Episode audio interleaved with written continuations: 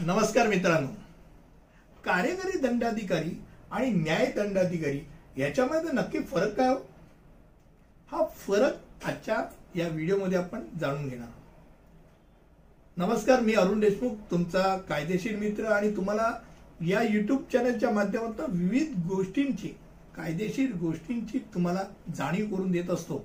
आणि आज आपला जो विषय तो कार्यकारी दंडाधिकारी न्याय दंडाधिकारी यामधला फरक आपण जाणून घेऊया पहिली गोष्ट कार्यकारी दंडाधिकारी याच्या संदर्भात आपण बघूया.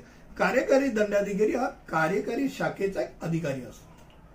म्हणजे ज्याला आपण सीआरपीसी आणि भारतीय दंड संहिता म्हणजे आयपीसी या दोन्ही अंतर्गत त्याला विशेष अधिकारांसह गुंतवणूक त्याच्यात केली जाते. त्याला अधिकार दिला जातो.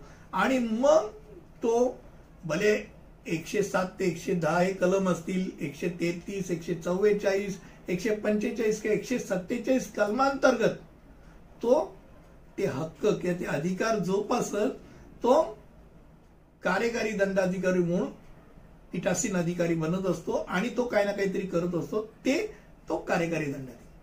बऱ्याच वेळेला आय एस ऑफिसर हे बहुतेक सगळेच्या सगळे जण हे कार्यकारी दंडाधिकारी या कॅटेगरीत येतातच येतात. तेच काय? अनेक अशी गोष्टी असतात की जे कार्यकारी दंडाधिकारी आहे व्याख्यान senior P I senior police inspector आहे. तो त्याच्या कार्यक्षेत्रामध्ये त्याला जेवढे अधिकार प्रदान आहे त्या अधिकाराच्या अंतर्गत तो कार्यकारी दंडाधिकारीच असतो. त्यामुळे सीआरपीसीच्या एक सेक्शन एकशे सोळा अंतर्गत शांतता आणि सुव्यवस्था राखण्याकरता सीआरपीसीच्या एकशे सात अंतर्गत चौकशी करण्याकरता कार्यकारी दंडाधिकारी काही वेळा न्यायालयाचं म्हणून म्हणून पण काम पाहतात. बेल द्यायचं आहे. पाच हजारच्या खाली बेल दिला. सिनियर सिनियर पीआयच्या सही झाली. त्याला अधिकार आहे. विन विशिष्ट कार्यकारी दंडाधिकाऱ्यांचं न्यायालय त्यामध्ये दोन वर्षापेक्षा जास्त नसलेल्या कारावासाची शिक्षा किंवा दोन हजार रुपयापेक्षा जास्त नसलेल्या दंडाची शिक्षा असे दोन्ही शिक्षा ते देऊ शकतात. म्हणजे बऱ्याच वेळेला या गोष्टी अशा आहेत की बीएमसीचं न्यायालय चालतंय. अनाडी कोर्ट म्हणतात. त्याच्या क्लास वनचे अधिकारी बसलेले असतात आणि ते क्लास वनचे अधिकारी या सगळ्या गोष्टी निपटतात. आणि सगळ्याच्या सगळी लोक तर न्यायालय न्यायदंडाधिकाऱ्यांच्याकडे गेले तर आहे ते केसेस केवढ्या वाढतील हे डोक्यात राहू दे. मग आता न्यायदंड कोण? न्यायदंडाधिकारी म्हणजे सत्र न्यायाधीश त्याचे किंवा तिचे नियमन करतात.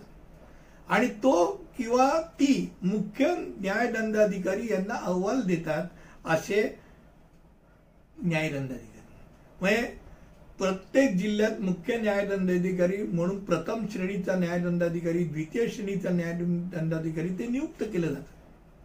First class magistrate second class magistrate judicial magistrate हे फर्स्ट क्लास ज्युडिशियल मॅजिस्ट्रेट जे आहेत किंवा सेकंड क्लास ज्युडिशियल मॅजिस्ट्रेट हे सत्र न्यायाधीशांना अहवाल देत असतात. मग हे काय करतात? तर यांना फौजदारी खटल्यांचा ते निर्णय देत असतात. म्हणजे कुठच्याही प्रकारचा पोलीस स्टेशनमध्ये अटक झाली तो अटक झालेला जो आरोपी आहे त्या आरोपीला अटकेत ठेवायचं का नाही ठेवायचं याकरता ते कोणाकडे घेऊन जातात? तर न्यायदंडाधिकाऱ्याच्या समोर त्यांना न्यावं लागतं चोवीस तासाच्या. असे ते ते न्यायदंडाधिकारी. आणि न्यायदंडाधिकारी खास करून त्यांच्याही खालची एक श्रेणी येते ती म्हणजे दिवाणी बाजू बऱ्याच वेळेला गाव खात्याकडे बघी बघायला गेलं तर सेकंड क्लास ज्युडिशियल मॅजिस्ट्रेट हे बऱ्याच वेळा सिव्हिलचं पण काम करत असतात साईड बाय साईड त्यांच्याकडे ती जबाबदारी असते.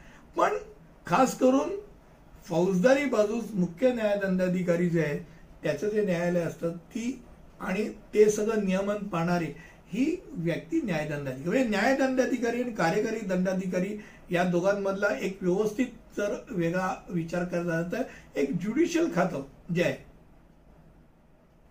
म्हणजे आपण हायची मध्ये बघायला गेलो तर magistrate magistrate session court session कोर्टच्या वर हायकोर्ट हायकोर्टच्या वर सुप्रीम कोर्ट ही जी हायरकी आहे ही हायरकी मध्ये हे ज्युडिशियल ची जी बाजू आहे त्यामध्ये येतात ते ज्युडिशियल मॅजिस्ट्रेट हे न्यायदंडाधिकारी.